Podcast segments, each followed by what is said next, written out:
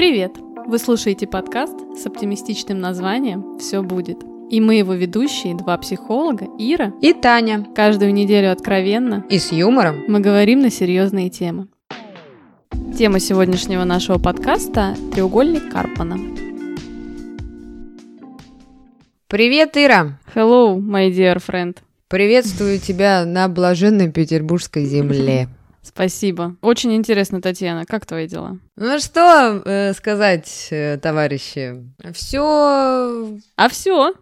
А все. А уже все. А надо было раньше. Ну что, закончились э, спортивные успехи, начались новые успехи, жизнь начала меняться. А об этом мы можем поговорить обязательно в следующих выпусках. Помнишь фильм «Ирония судьбы» или «С легким паром»? Ну, конечно, помню. Друзья, вы круто поменяли мою жизнь. Там есть такая фраза, да. когда он его в этот в Ленинград отправили. Mm-hmm. Вот и когда я начала подготовку, я не знала, что моя жизнь, она развернется чуть ли не на 360 градусов, на полный оборот. Ну, на 180 она уже повернулась. Ну, так не об этом сегодня. Слушай, ну это очень интересно. Ну, хоть э, какие-то, может быть, намеки ты дашь нашим слушателям? Что там у тебя так поменялось-то? Давай э, оставим интригу. Угу. Мы же обещали слушателям записать выпуски э, по поводу моей подготовки. Угу. Что может включать эти выпуски? Про эмоциональную трансформацию, про э, пищевое поведение. Актуальная же тема. Очень.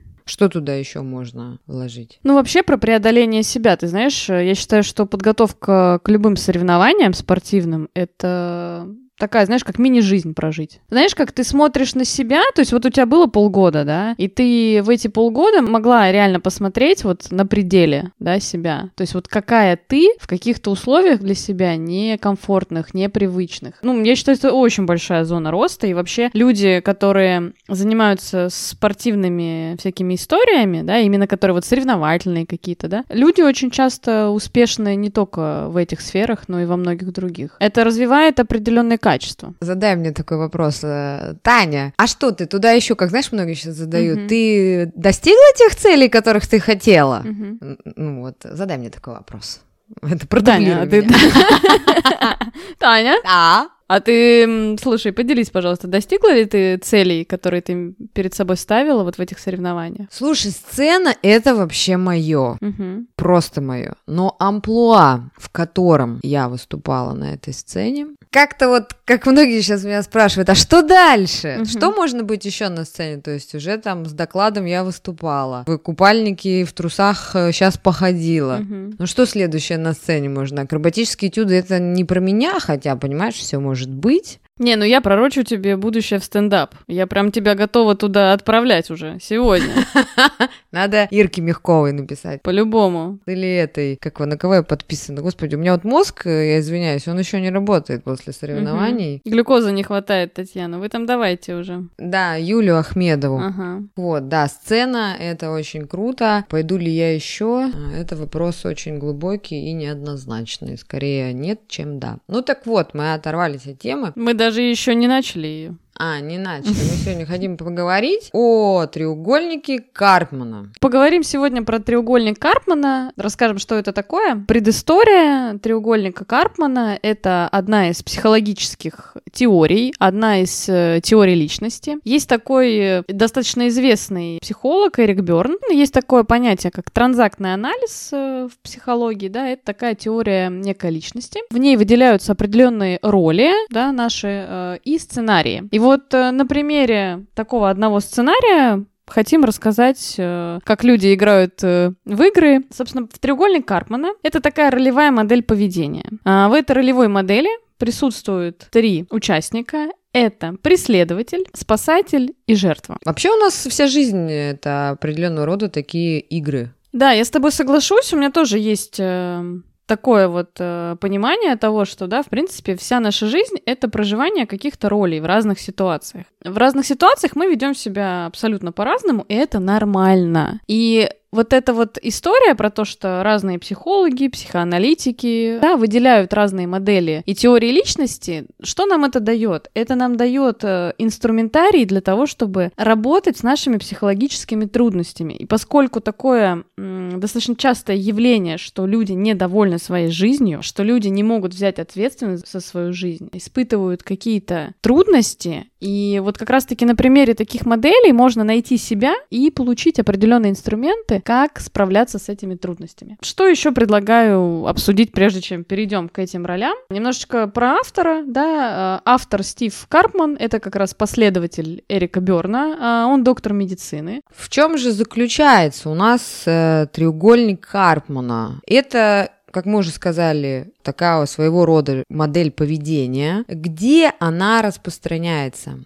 Она э, может быть в любого рода отношениях это в любовных отношениях чаще всего, ну, это как и семья, как и отношения между мужчиной и женщиной, также если в семье могут появляться дети, они тоже могут э, втягиваться в этот треугольник, и это у нас все говорит про социальные связи, и как ты уже сказала, там у нас есть э, спасатель, преследователь и жертва у нас там присутствуют. Давай как раз обсудим этих товарищей. Предлагаю начать э, с жертвы. Мне кажется, что жертва да, вот эта вот роль жертвы, это самая такая распространенная история, хотя на самом деле в этом треугольнике никто из участников треугольника не является таким осознанным и, ну, в кавычках, правильным, да. То есть, по сути, эти все модели, они дисфункциональные. Если кратко, знаешь, есть такая аббревиатура или такое послание, или как это можно сказать, цитата. Вот жертва у меня всегда ассоциируется с этой цитатой. Это «жизнь боль. Ну, вот у жертвы э, это происходит всегда. То есть жизнь — это страшное преодоление, это просто что-то такое, это страдание, это несправедливость. Почему всем все, а мне ничего? То есть это все плохо вокруг. Это как мы писали выпуск про темпераменты, это про э, не про ах, а про ох, получается. Человек в роли жертвы, да, это тот, кто сознательно или бессознательно выбирает позицию страдать. Это однозначно человек, который не берет ответственность за свою жизнь. И он всегда ищет ответственного за свои проблемы извне. У него всегда виноваты другие люди, у него всегда виноваты обстоятельства. Он никогда не говорит о том, что он в чем-то виноват этот человек не берет ответственность на себя. То есть, если вы слышите в диалоге с кем-то, что на работе у меня плохой начальник, поэтому у меня не ладится, дома у меня муж ну, чудак на букву М, он тоже виноват во всем. Дети у меня бездельники, ну, или там неучи, в школе плохо учатся, поэтому вот такая история происходит. Это люди всегда жалуются на что-то. Жертвы, кстати, еще могут быть манипуляторами, что чаще и происходит. Да, предлагаю сначала проговорить все роли, да, а потом мы также обсудим, почему выгодно находиться в той или иной позиции, да, и почему вообще, в принципе, такие роли у нас э, в жизни появляются и проявляются иногда. Следующий — это у нас преследователь. Треугольник Карпмана за такой достаточно небольшой на самом деле срок, он приобрел очень большую популярность, и если в изначальной модели, да, это преследователь, то сейчас можно встретить такие названия преследователь, там, как агрессор, как контролер и разные вот эти интерпретации, да, но суть там всегда одна, это человек, который... Который смотрит на жизнь как на врага. Ну, вот, грубо говоря, если вот бытовым. Сегодня Татьяна Николаевна бытовая. Он э, постоянно вот ищет проблемы, пророчит беды, пророчит напряженное будущее, критикует, контролирует ближних. Ну, ты только что сказала, там присутствует вот это вот контролируемое, чувствует всегда груз ответственности. Ну, то есть вот такой вот товарищ. Ну, преследовательно, соответственно, он к кому относится? Он относится к жертве больше. То есть это человек, он считает, что есть кто-то другой, вот как жертва, что эта жертва является его какой-то проблемой, да, или источником вообще всех проблем. И, соответственно, происходит такое, вот сейчас есть такое модное слово, абьюз, да, этой жертвы. И причем вплоть до э, физического насилия. То есть э, чаще это проявление эмоционального такого некого насилия, да, это постоянное какой-то негатив в сторону жертвы, да, но в том числе и, может быть, даже физическое насилие в некоторых случаях. Эмоциональное насилие это вообще самое распространенное сейчас э, везде. Мне вот иногда кажется, лучше бы меня побили ну, чем эмоционально изнасиловали. Давай про спасителя поговорим еще, да? Э, спаситель, да, звучит так вроде как-то позитивненько достаточно. Спасатель мне нравится очень. Спаситель-спасатель. Да. Чип и Дейл спешат на помощь. А звучит очень позитивненько. Но на самом деле, что делает спасатель? Он на самом деле никого не спасает. Вот если вот так посмотреть со стороны, это только он таким словом называется, что он спасает. А он испытывает жалость э, к жертве и злость контролера контролеру и хочет взять просто все в свои руки, причем не спрашивая, э, не имея на этого права. Он, помнишь, мы все время в выпусках говорили догнать и причинить помощь. Да, да, это вот именно про него. Вот да. это вот про спасатель. Это вот у меня бывает такая история, мне кажется, это я спасатель. Мне иногда не просят, за что я, кстати, очень хорошо получаю, но э, в своем случае, хочу сказать защиту себя, я выводы потом делаю угу, очень угу. хороший, и уже на будущее начинаю контролировать себя. Да, спасатель такая позиция, на самом деле, тоже э, есть там определенные выгоды, да, так себя вести. Но если взять вот что-то вот э, ключевое, это действительно человек, который вмешивается в дела других, когда его не просят. То есть он якобы с такой благой целью, да, он хочет спасти э, жертву, да, он хочет э, как-то наказать контролера, да, в общем, э, всех спасти, всем помочь, но по факту, да, действительно его никто об этом не не просит. И он, опять же, является просто участником такой некой игры. И, по сути, таким образом этот человек, он самоутверждается. Ну так, Ира, а как вообще это все работает? Это все работает как такая модель именно общения. Можно сказать, что это такая игра, что, например, жертва э, обвиняет в чем-то своего преследователя, и вдвоем они не останутся, да, то есть если есть какая-то конфликтная ситуация, даже возьмем какой-то бытовой пример, есть какая-то конфликтная ситуация в семье, всегда найдется кто-то третий, кто будет одного человека защищать, да, а другого там, как говорится, поносить. То есть в этой схеме ситуация такая, что эти роли они всегда присутствуют. То есть не бывает такого, что есть только жертва, да, и какой-то ее преследователь. Не бывает такого, что есть один спаситель, и ему некого спасать, да, то есть это такое взаимодействие людей. Это не говорит о том, что этих людей трое, это могут быть как бы какая-то группа людей, да, несколько людей могут быть там жертвами, несколько преследователями, там кто-то спасителями. А давай пару бытовых примеров вот в семье в отношении двух людей. Ну, допустим, муж такой пообедал, а жена такая ему говорит, чё, трудно тарелку за собой помыть? Ладно бы больше зарабатывал бы. Так ведь нет! Еще и посуду не донести до раковины. Кто здесь э, преследователь, а кто здесь жертва? Ну, однозначно, муж здесь будет жертвой, жена будет преследователем. Слушай, и как ты думаешь, кто mm-hmm. в этой ситуации будет спасителем? Мне кажется, какая-нибудь соседка выше или ниже может быть соседка. А и вторая такая же ситуация. Вот, допустим, жена сидит и говорит, все, все на мне держится, никакой благодарности. А муж такой, а ты вообще в зеркало себя видела там? На кого ты похожа? Тебе там халат с дырой, вон. Слава богу, не голова с дырой, халат с дырой. Слушай, и кто же тут будет спасителем, как ты думаешь? Ну, тут спасителем, понимаешь, в эту историю могут, если дети есть, угу. в эту историю могут быть и втянуты дети. Здесь вот уже получается история. А здесь спасителем может быть теща, допустим, там. Ну, мама, подруга, да. Мама, подруга. Чаще такие треугольники бывают, но вот э, мы чаще видим, что эти треугольники как раз формируются в большинстве своем, ну, я, наверное, чаще вижу, как раз семья, дети, муж, жена жена. Ну, по крайней мере, у меня, скорее всего, такая модель в семье была. Ты знаешь, я могу э, сказать, где это еще, естественно, может проявляться. Это может проявляться в рабочих отношениях. То есть, в принципе, где мы взаимодействуем больше всего. Большую часть жизни мы находимся в семье, мы находимся в дружеских отношениях, и мы находимся в каких-то рабочих отношениях. Ну, там, бизнес, работа, все что угодно. То есть, это действительно две большие такие сферы, в принципе, человеческих отношений. Это рабочие отношения и личные отношения семейные. Как ты приводила пример, например, да, что человек может где-то работать и жаловаться на своего начальника, что вот он такой у него плохой, что он там не справляется с работой, там, да, что-то еще. И всегда, например, в этом коллективе будет какая-то коллега, которая будет все время там защищать этого сотрудника, как-то ему там пытаться помочь, да, не знаю, там, там с отчетами, еще с чем-то, да, и такой будет, не знаю, тиран-начальник, вот.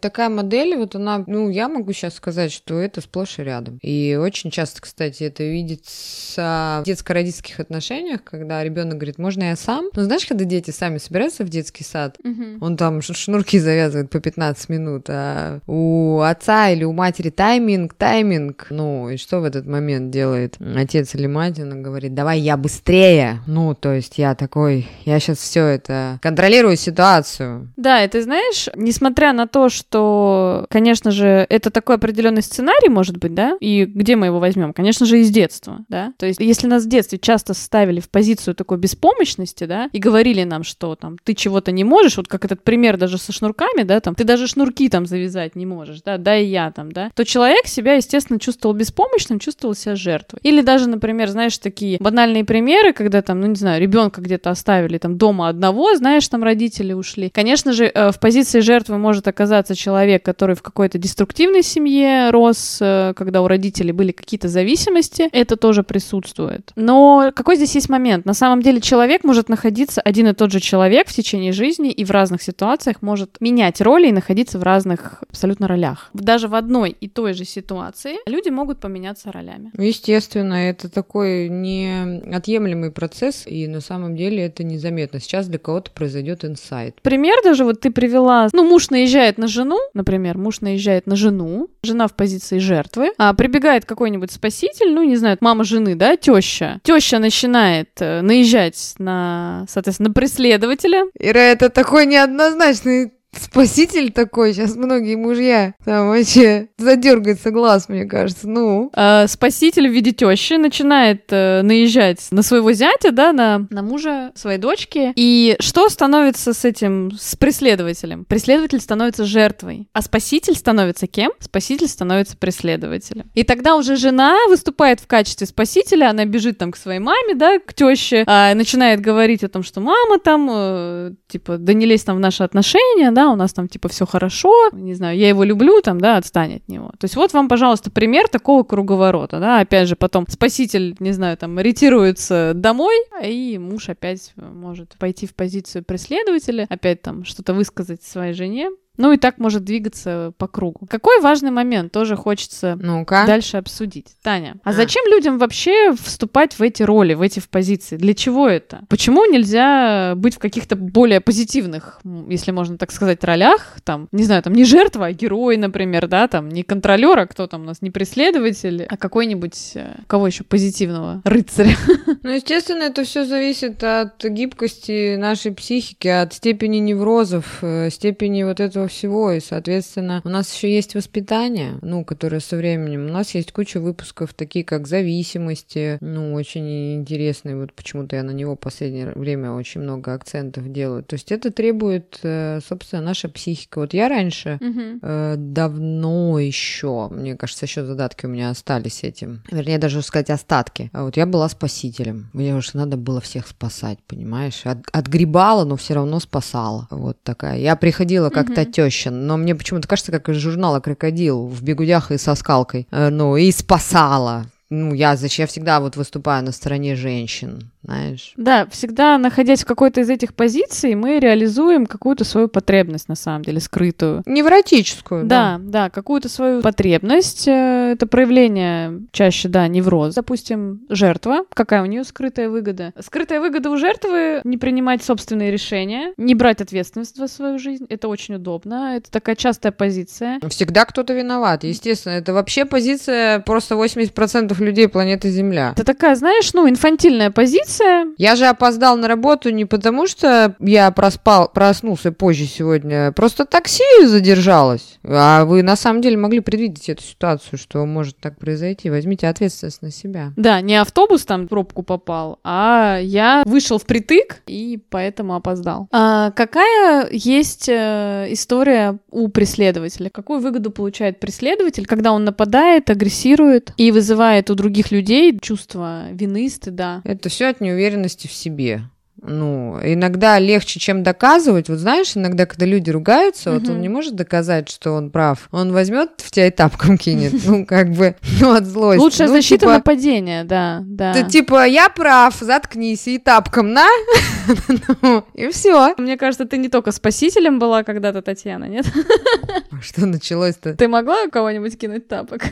Где-то это в каком-то подкасте, мне кажется, было. Это в подкасте, когда мы за взаимоотношения отношениях, это когда что-то не по-моему. Я вообще человек арматурина была раньше, поэтому можно и тапком кинуть. И, видишь, у меня все примеры такие из жизни. Блин, вообще офигеть, конечно. Давно что-то я не задумывалась об этом. Mm-hmm. И вот честно про себя скажу так, вот сейчас от темы отойду. Вот рукоприкладство, это про меня вот то, что ты сказала, это вообще где-то было в далекой юности. Вот сейчас для меня вообще, если я слышу, что где-то кого-то бьют, или, не дай бог, мужчина поднял руку на женщину, ну это все привет, пишите письма. Это звоночек. Я вот про себя говорила, меня если что-то раздражает очень сильно, я щипнуть могу очень больно. Угу. Ну, это уже звонок, я вот такие вещи контролирую. То есть мне хочется, вот знаешь... Ой, меня, это... слава богу, еще не щипало за 15 лет.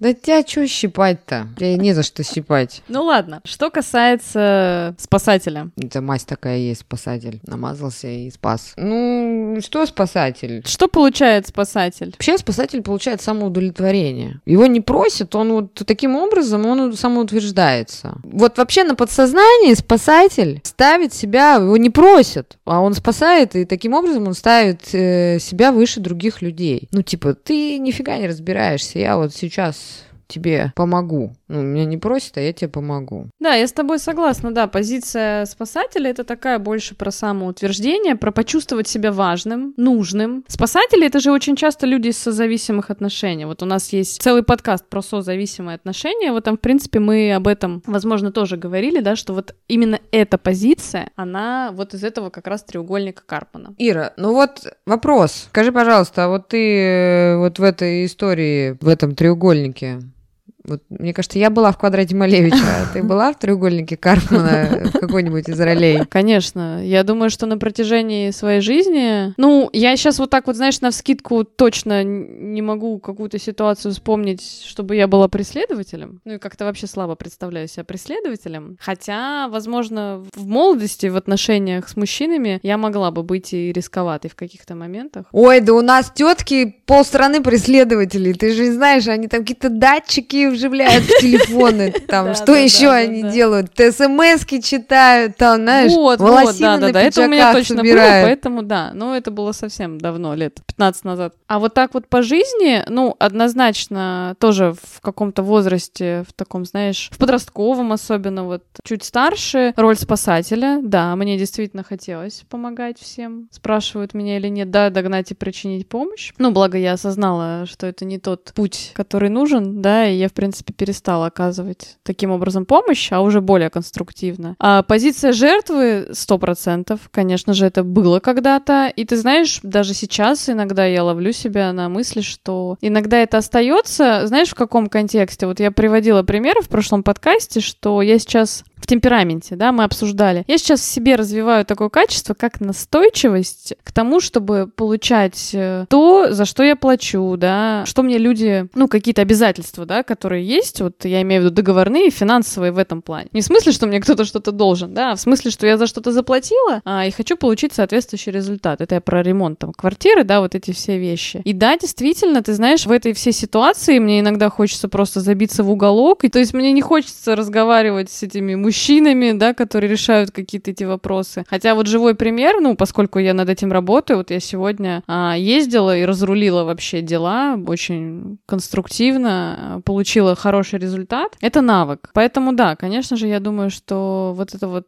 мы попадаем, даже, то есть даже взрослые осознанные люди все равно могут попасть в этот треугольник, попасть в эту роль, а, любую из этих трех ролей. Вот. В этом треугольнике Э, живет просто большинство граждан нашей планеты, соответственно. И если это вам не мешает, да бог с вами, продолжайте. Ну, абсолютно. Но получается дальше, а что же делать вот сейчас, если вот пошла история, что хочется что-то поменять и что-то изменять?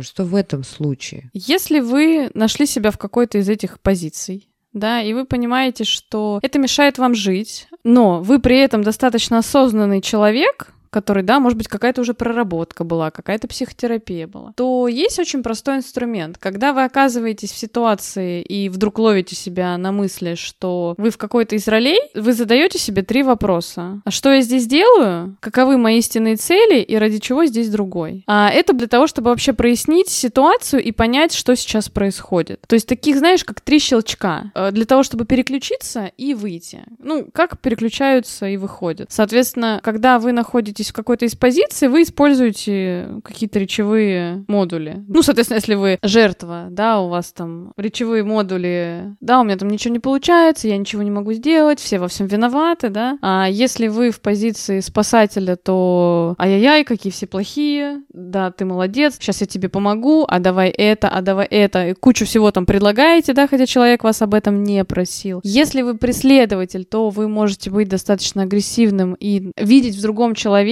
да, что да вот, ты все неправильно делаешь, ты там во всем виноват, зачем я вообще с тобой связался, да, там, ну, какие-то, да, просьбы, такие абьюзы. Вы себя отловили, да, просите себя, какая у меня истинная цель, зачем я это делаю. То есть я сейчас делаю что? Я самоутверждаюсь, а я хочу как-то себя возвысить над другими, или все-таки у меня какая-то есть в жизни другая цель реализовываться, да? А ради чего здесь другой? Ради чего здесь другой? Это вопрос, когда всегда кто-то из людей инициатор этой игры, да, то есть всегда какой-то есть первый человек, который ты начинает. Попав в какую-то такую ситуацию, где вам некомфортно, спросите себя вот эти три вопроса, и, возможно, они вас как-то вернут э, в реальность, да, в определенную, а, и вы сможете не поддаться на какую-то манипуляцию, потому что всегда есть человек, который начинает эту игру, да, и он вам кидает какой-то вопрос, э, какой-то комментарий, и, соответственно, если вы отвечаете на него в соответствии с этой ситуацией, с этой игрой, да, то вы вовлекаетесь. Вот. На самом деле, если вы понимаете, что это у вас этот сценарий, а он у вас вообще, в принципе, по жизни, что вы по жизни спасатель, вы постоянно пытаетесь причинить кому-то добро, да, ну, и вас это начало беспокоить, или вы понимаете, что вы постоянно находитесь в позиции жертвы, то я вам скажу такую вещь. А, просто так вот э, начать об этом думать, это уже хорошо, да, но изменить ситуацию поможет э, какая-то работа с психологом или психотерапевтом какая-то уже проработка вот этих глубинных вещей. Потому что у вас это поведение, оно у вас не взялось просто так из воздуха. Оно у вас откуда-то из каких-то детских историй э, глубоко уже закапано, да, и ну в один день так просто так с ними не справиться. Но это опять же, вот как сказала Таня, если вас это беспокоит, если вас ничего не беспокоит, то... То лежите на диване навстречу своему счастью. Да. Ну а что, это логично, и как бы многие мечтатели, мы знаешь, мы с тобой мечтатели, есть такая песня Немножко сарказма, да, от Татьяны. Ну, я с тобой соглашусь. Дмитрия да, Билана. Да. Ну а что, я, не, я никого не обидела. Ну, продолжаем, понимаешь? Да. Ну, а вот у нас же много людей хочет изменить жизнь завтрашнего дня, там, бросить курить, там, я не знаю, перестать есть сладкое, там, употреблять алкоголь. Ну, окей, Все в ваших руках. Есть мечтатели. Есть еще, я говорю, в соцсетях есть такие, мы сегодня с тобой разговаривали, диванные критики. Угу. Ну, э, относитесь ко всему, ну, как тут есть жертвы такие, которые говорят, а, вон она участвовала в конкурсе, да у нее денег вагон. Она может себе позволить. Я-то на заводе работаю или там администратором там где-то, я не могу себе такое позволить. Вот и все. Но вы не обували обувь того человека, поэтому не надо... Вс... Вот всегда хочется сделать такую ремарку, парочку, давно слово это не употребляла. Ребята, всегда начинайте, собственно, с себя. Вот ты рассказала правильно, вот эти три вопроса, они должны быть отнесены, собственно, к вам. Не надо перекладывать ответственность. Советы уже э, у бабки-гадалки. Когда, кстати, к бабке-гадалке идете, вы тоже своего рода снимаете себя ответственность. Ну, не своего рода, прям снимаете на сто процентов, мне кажется. Ну, да. Но опять же, каждый выбирает э, свой путь, каждый выбирает свой способ э, жизни, реализации. Это действительно выбор именно ваш, как себя вести, как общаться, как взаимодействовать с внешним миром и что от него получать. На этой прекрасной ноте уже под завершение э, нашего сегодняшнего выпуска хочется сказать, что все, конечно же, в ваших руках. Поэтому э, welcome к терапевту или если можете справиться сами, но если вы уже обратите фокус на себя, это уже ценно, это уже начало. Если вы еще возьмете на вооружение несколько выпусков наших, они вам помогут, ну, считайте, что вообще вы выбрали идеальный вектор. Да, поэтому всем желаю принимать нужные решения, в вашей жизни и получать максимум от нее удовольствия. На сегодня это все. Подписывайтесь на наш инстаграм, подкаст нижнее подчеркивание, все нижнее подчеркивание будет. Скоро там будет марафон бесплатный, кстати, который как раз-таки может помочь вам разобраться с тем, чтобы поменять свое поведение. Поэтому подписывайтесь, а, смотрите там анонсы. И мы в ближайшее время, э, в ближайшие пару недель э, планируем запустить прямой эфир, собственно, на нашей странице в Инстаграме. Поэтому не теряемся, берем телефоны. Если нет приложения, заводим приложение Инстаграм. Я думаю, что Регистрируемся. Не надо обобщать. Регистрируемся. Ну, находим нас в поисковике, подписываемся и ждем анонсы. Всем хорошего настроения, солнечных дней и... Теплых ночей. Да. Всем тогда пока-пока. Всем пока.